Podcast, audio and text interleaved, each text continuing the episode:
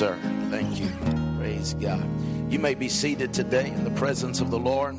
Enjoyed this worship this morning, haven't you? Amen. I appreciate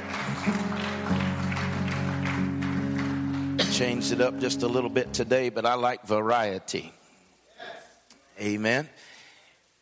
And uh, after all, the most powerful instrument there is in worship is the human voice. There's no other instrument more powerful than the human voice. We're thankful for all the others, right? That join in, but the human voice is the most powerful form of our instrument of worship that we can have. And my, we had a wonderful time this morning, and we thank God for our worship team. Amen. Praise God.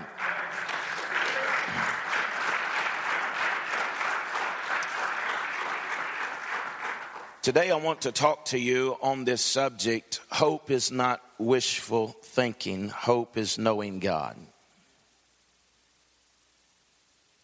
Hope, defined in the English dictionary, is this a feeling of expectation and desire for a particular thing to happen. We all have hopes. We hope that we pass the exam. We, we hope that we get to go to the university that we are desiring. We, we hope that we get the better job. We, we hope that we get the promotion. We others are, say we, we hope that we get married to the right person and we hope we have kids someday.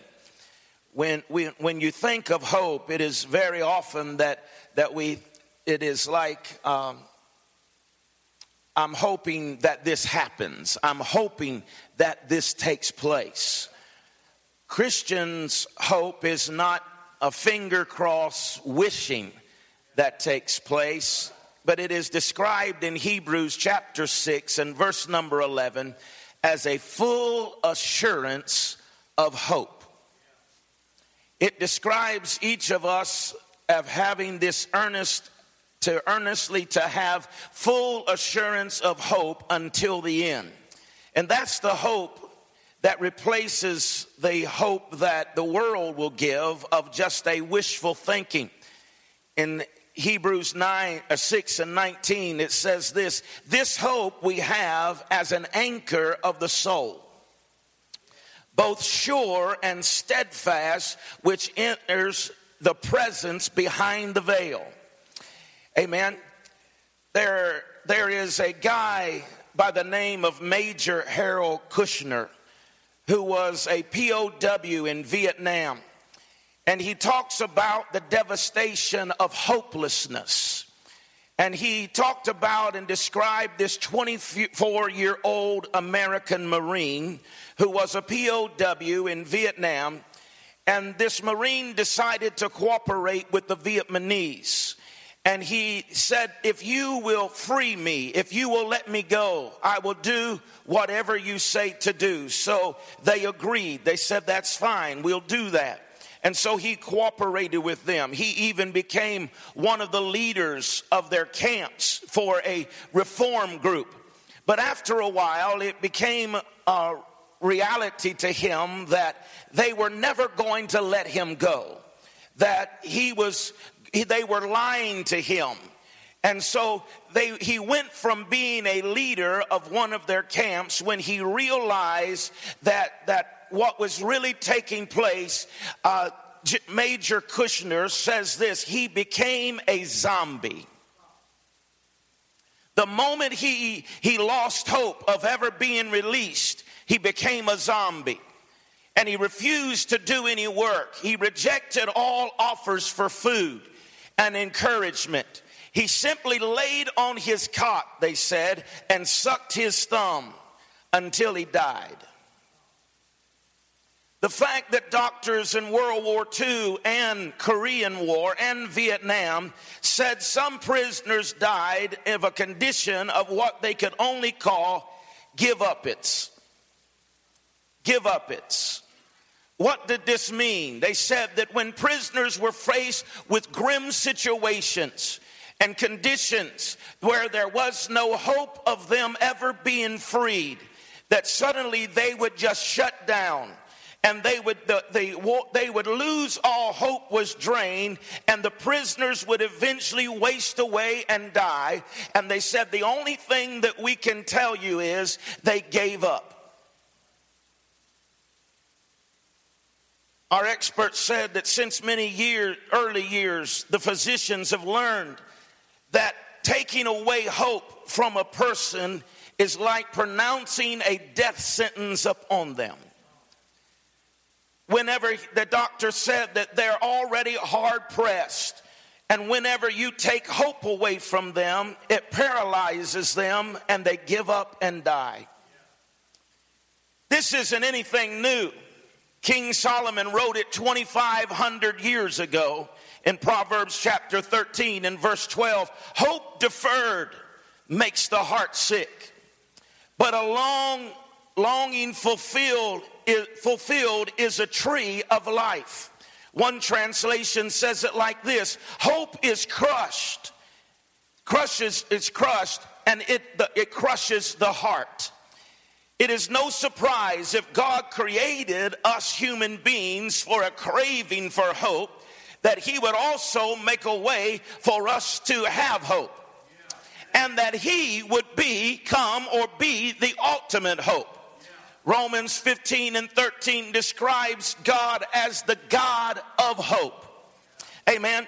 There are 95 references to hope in the Old Testament, 85 references to hope in the New Testament. 180 times it refers to us in Scripture that we can have hope in God. This theme is woven throughout all of the scriptures. It is not just taking one particular scripture and saying, oh, you can have some hope. But no, God said in this journey through life, no matter where you are in the status of life, that you will need hope. And so therefore, he would tell us 180 times from Genesis to Revelation that you can have hope in Jesus Christ. Amen. George Gallup, a poll, uh, public opinion pollster, said people seem to be searching with new intensity for spiritual direction in these days. When asked the question why, he said one of the key factors prompting this search is the need for hope in these troubled times.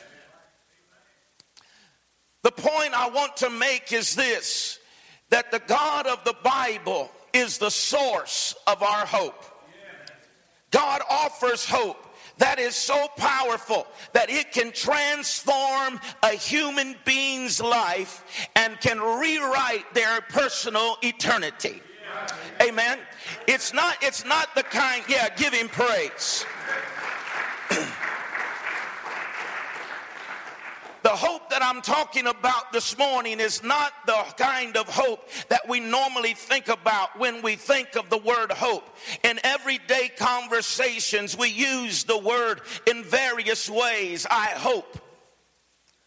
But the Bible reference, when they're speaking of this, it, they're speaking of, of something that says, I, I, I'm hoping for something. But the Bible, when it talks about hope, it is not talking about something you hope for, as in wishful thinking, but the Bible speaks of hope as something that you can have, that you can obtain. Wishful thinking is when I try to hope things in or out of existence. Right? When I blow out the candles on the cake. huh? Now, I, I, don't want to get into a theological discussion right here, but I just want to say that, uh, that I have never figured out why anybody wants to spit on their cake and then eat it. I, I, that's just up to you. You can keep it up. But we wish, we, we, we say we're blowing on these candles and we're making a wish. We wish things were different. We wish things were, were in a, a, different direction. We wish this wasn't happening, or we wish this was happening. And we blow out the candles. We hope for another year of health and happiness. Or we pick up the Wall Street Journal and we hope that our dot com stock is doing better than it was last week. Come on, somebody. Or we turn on the TV uh, maybe as you, I don't know if you do it or not, but, but whenever uh, I know it's not even season, but I don't follow basketball and all that a whole lot, forgive me, pray for me. But I love me some football. And I turn on the TV and I hope that the Dallas Cowboys will win the Super Bowl this year.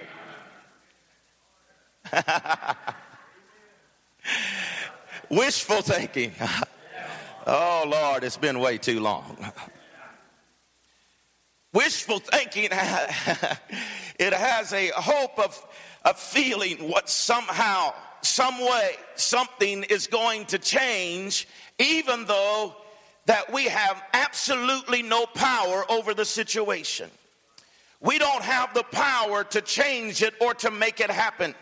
Sometimes we engage in wishful thinking. We can do so in such a degree that we actually convince ourselves that something is that really is not. Wishful thinking. There is power in wishful thinking.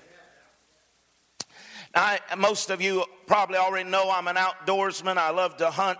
And uh, a friend of mine that we used to hunt a lot together, and one morning on our way to, to deer hunting, uh, he tells me, he says, Today I'm going to get a trophy buck.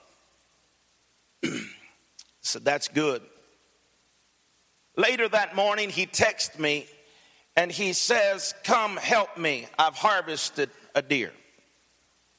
So I get to him, and where he is at, I said, What did you get? He said, I got the biggest eight point buck I've ever got in my life. I said, Well, good for you. So we track and we get to where the deer is, and it is a small doe. True. I asked him, what, what, about this? He said, When I was looking at that, it was big and it had some horns on it. That's the power of wishful thinking. That's the power of wishful thinking. We can change reality, but sometimes it makes us feel better, but it convinces us that something is true when it's really not. Another kind of hopeful attitude is blind optimism. I think it's great to be optimistic. I'd rather, rather be around optimistic people than pessimistic people. I'd rather be around someone that's encouraged instead of someone who's always has a negative look out on life. Huh? Amen. But but you see, I try to be optimistic, but but there there are sometimes that we take it too far until we look at everything through rose-colored glasses we everything is papered over and the problem doesn't even exist. And and and we we see it but we don't see it. We we do away with it. This is the uh, what religion many religions do this. One of them in fact uh, is christian science. For instance they say that evil is ultimately is just an illusion. That evil is not real and that what evil that we see we just imagine now, how many know that's not true? It's sort of looking at the sign on the bulletin board at the store that says lost dog, right? The dog has three legs, blind in left eye, his right ear is missing, broken tail, recently castrated, and answers by the name of Lucky. How many know that dog ain't lucky right there? Amen. And sometimes people in their blind optimism will pretend that it's great when it's not. And that's not biblical hope. Then we have there is ambitious dreams, another kind of hope. It's a wonderful thing to set ambitious goals and to work to achieve those goals.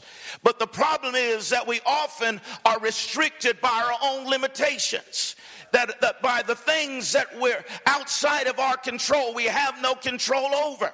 You see, I can play football in the backyard every day of my life. And I can never realize the ambitious dream of playing in the NFL and being a linebacker for the Dallas Cowboys. That just ain't gonna happen.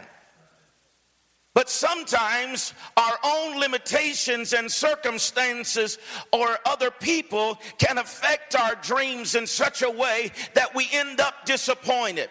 So, what is the difference between wishful thinking and blind optimism and having ambitious dreams and then biblical hope? For most people, hope is, is something that we do.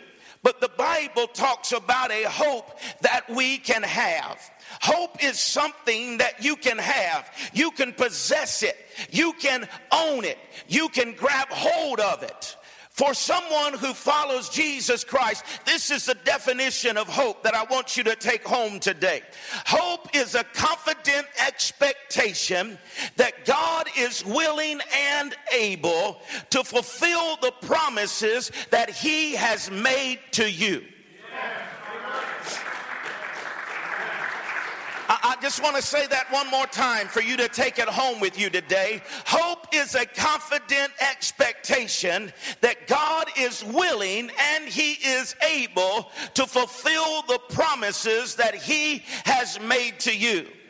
The Bible refers to this as a living hope because it is always directly linked to the resurrection of Jesus Christ. Do you uh, you you must understand here today that had Jesus not risen from the grave, there would be no hope. There would be no hope.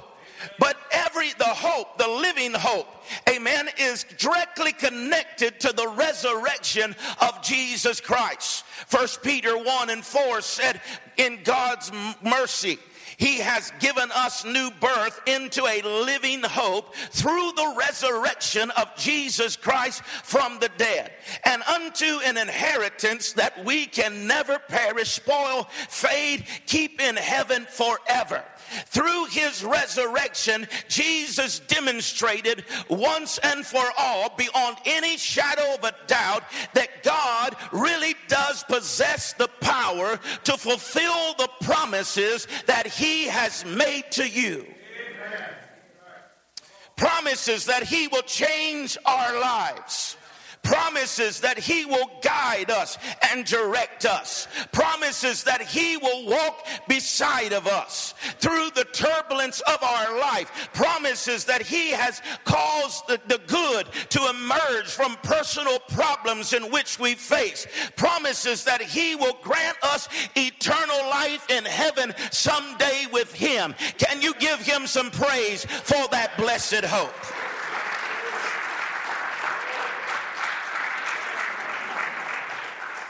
The resurrection is an actual physical event in history that seals Christ's identity as being the God who loves us and who is the God of hope. Hebrews 9 and 16 says, We have this hope as an anchor for the soul, firm and secure. Our hope is only as good as what it's attached to. Hope itself has no power. You can wish for something. You can hope for something. You might even feel a little better about that.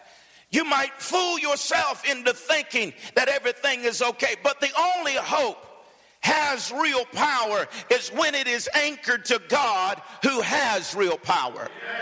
And Hebrews tells us here that our hope is not anchored in the economy. Our hope is not anchored in people and opinions that are so fickle that fade and change every day. But our hope is in an eternal God who was before everything, who is now, and who will be after everything is gone. Praise God. So we have this anchor of hope today, and the Bible says it is anchored behind the veil. It is anchored in the holy place. It is anchored in the lordship of Jesus Jesus Christ. And not only real power, but a real desire out of his love for us that we would experience his hope and have hope in us. Those who follow Jesus, give him praise. Come on, give him praise for hope today. Those who follow Jesus Christ have a confident expectation that God is willing and able to fulfill the promise he has made to me. Why do Christians have hope? I want to give you two reasons. Number one, we have hope because we are free and forgiven of our past. We are free and forgiven of our past. I don't know about you, but I'm thankful today that I'm free and forgiven of all of my past. Lamentations 3 and 21 said, This I call to mind, and therefore I have hope. Because of the Lord's great love, we have not compassed uh, from his compassion never fails. They are new every morning. The writer is saying here is this, I believe. Jesus Christ, because of even though we may fail God, and we will, even though we may fail our children somehow, and we will, even though that we may fail our spouse somehow, and be sure we do, God's compassion his forgiveness for those wrongs that we have done in our past. That compassion is a renewable resource. It never is exhausted. It is fresh and available every single day.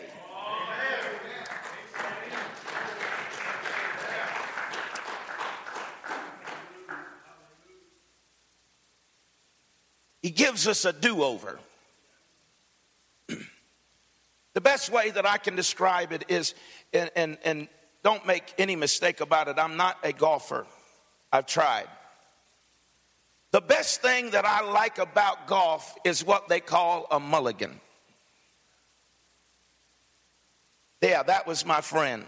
I've tried to learn how to play golf so I could hang out with some guy, some of the guys, but it just isn't. It just isn't in me. I, I need a, I need a gun. And just to keep it straight, you know. And uh, but mulligans, what they do is it, it what it, mulligan is is if you don't know, it's an extra stroke after a poor shot, and it doesn't count against you. It's a do-over. It's a fresh slate. It's like when you get back to the clubhouse, nobody else but your guys with you knew that, that you had some other things that didn't go quite right that you got some balls over in the lake or over on the left side of the fairway, but but but it doesn't count against you because it's a do-over. It's like it never happened. And that's the mercy of God. It's like you you you fall short of his glory because we all have. The Bible says that we have. But thank God, aren't you glad that he has made a way for us to have a do-over? Jesus Christ is in the do-over business. Amen. If Jesus had a business card, it would say Jesus Christ the do-over man. Amen. Why? Because that's his ministry. That's his job. Amen. He gives us a do over. His mission is for us to understand yes, we have all blown it. Yes, we have all sinned and come short of the glory of God. Yes, we have all made bad decisions and terrible choices. But guess what? His mercy is new every morning. Amen. He washes the slate clean and he gives us a do over, another chance. He's saying, I can forgive you. I can wipe your slate clean. My compassion is new every morning and it never fails. And some people need a do over from God because of guilt. Like we squeeze the toothpaste out of the tube. Guilt has just squeezed hope out of your life. Guilt lies to us Guilt tells us you're disqualified for a do over. You'll never get a clean slate. Guilt squeezes hope from our lives. It causes us to live under a cloud of remorse for a long time and feeling as though that this can never change. But when you meet Jesus Christ, He wipes the slate clean from your past and He forgives you. Today is a perfect time for God to give somebody a do over. Today is a perfect time for somebody to get out of the pressure of the squeeze and begin to realize God's grace and His mercy new upon your life today. The way that you treat kids as they were growing up may cause you to feel guilty. A marriage that fell apart may cause you to feel guilty. Whatever it is in your life that has come to bring guilt, I want to submit to you today that the guilt does not come from God. The Bible says that when we are a new creature in Christ Jesus, He said, therefore, there is no condemnation to them that are in Christ Jesus. Old things pass away, and behold, all things become new. He's saying, My mercy is new upon you today. We can call upon his name and he can show us his mercy anew and afresh. Where that whatever it is, that guilt that's been squeezing us and pushing on us and making us feel condemnation and feeling guilt, we can be released from that today and have hope for a blessed tomorrow, a bright future. First John 1 and 9 says that you don't have to wonder if I'll forgive you. Just ask me. Confess your sins, and I will be faithful to forgive you. The only question in this is the question will you ask him? Maybe you're here today and, and you, you've been a casual Christian. All your life, you've, you, you've been a casual Christian, but you're sick of it. Because the fact of the matter is, being a casual Christian is boring.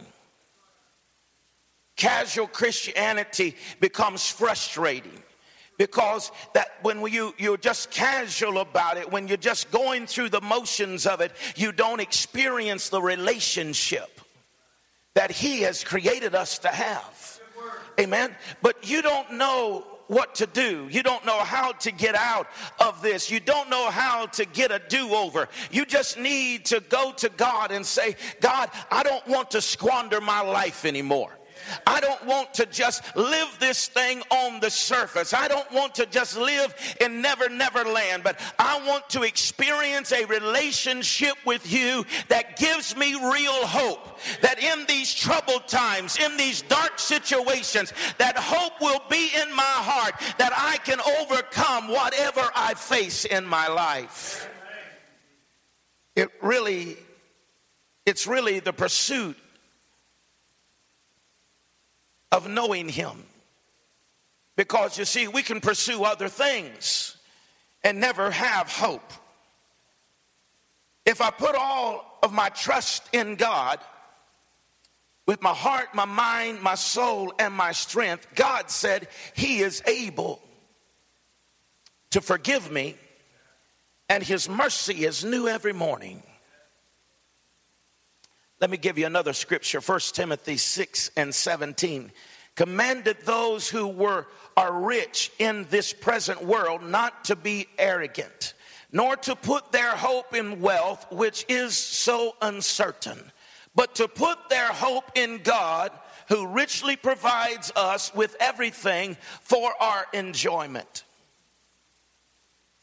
What, why do I read that? Because I told you last week that it isn't just the down and out people that need God, it is also the up and out. You don't have to be on skid row to need God.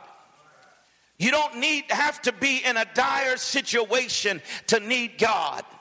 You can have all of the money that you need in the bank and still be hopeless. You can have everything going your way and your family is doing wonderful, but down inside there is this nagging of hopelessness that says, I just wish I knew. I just wish I had real hope. I wish I had a real peace about these situations. Can I tell you today that it does not come from the external, but it comes from internal. It comes from knowing and having a personal relationship with the Lord Jesus Christ.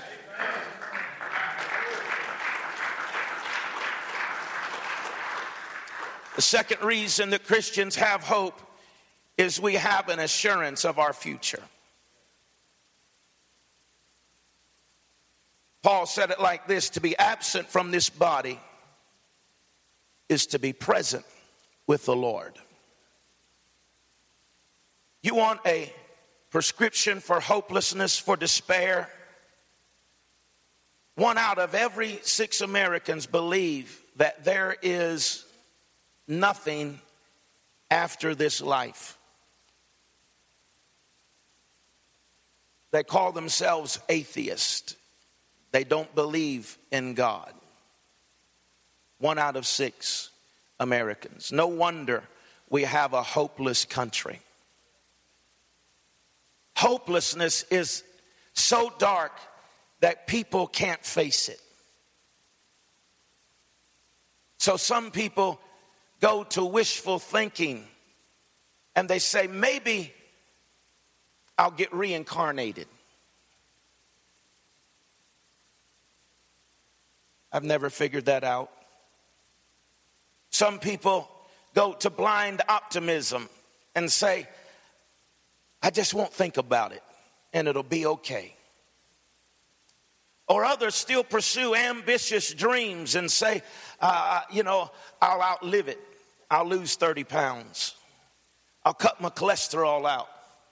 I'll, I'll, I'll expand, I'll expand my life through, through this and, and through that and controlling and do hard work. Well, all of that is good. But the real reality is this statistics show us that one or 100% of people die.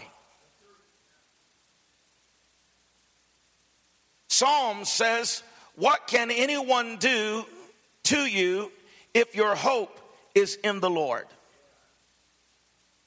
How can we face uncertain situations in our life, in our future, if our eternity is not secure? That we don't know, but we can have bold confidence and courage today that even in this hopeless world, that we have a blessed hope, that we have a blessed future in Jesus Christ. You see, it turns us from hopelessness to hope. It, it, the contrast for of a looking into the blackness where there is no future, there is nothing. As an atheist or someone who does not believe, there is nothing. And we and then we look at it as a Christian, as a believer, and in the middle of the night we can wake up and reality can shake us in the middle of the night. We can have a bad dream that scares us, but the second that we awake,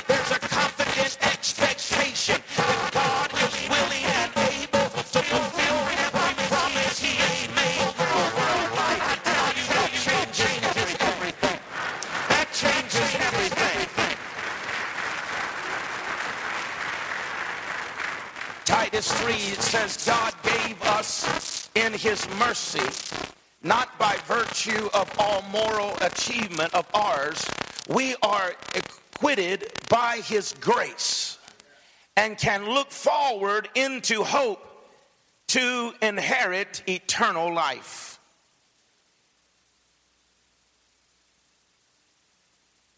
The old song used to say, Jesus paid it all, and all to him I owe.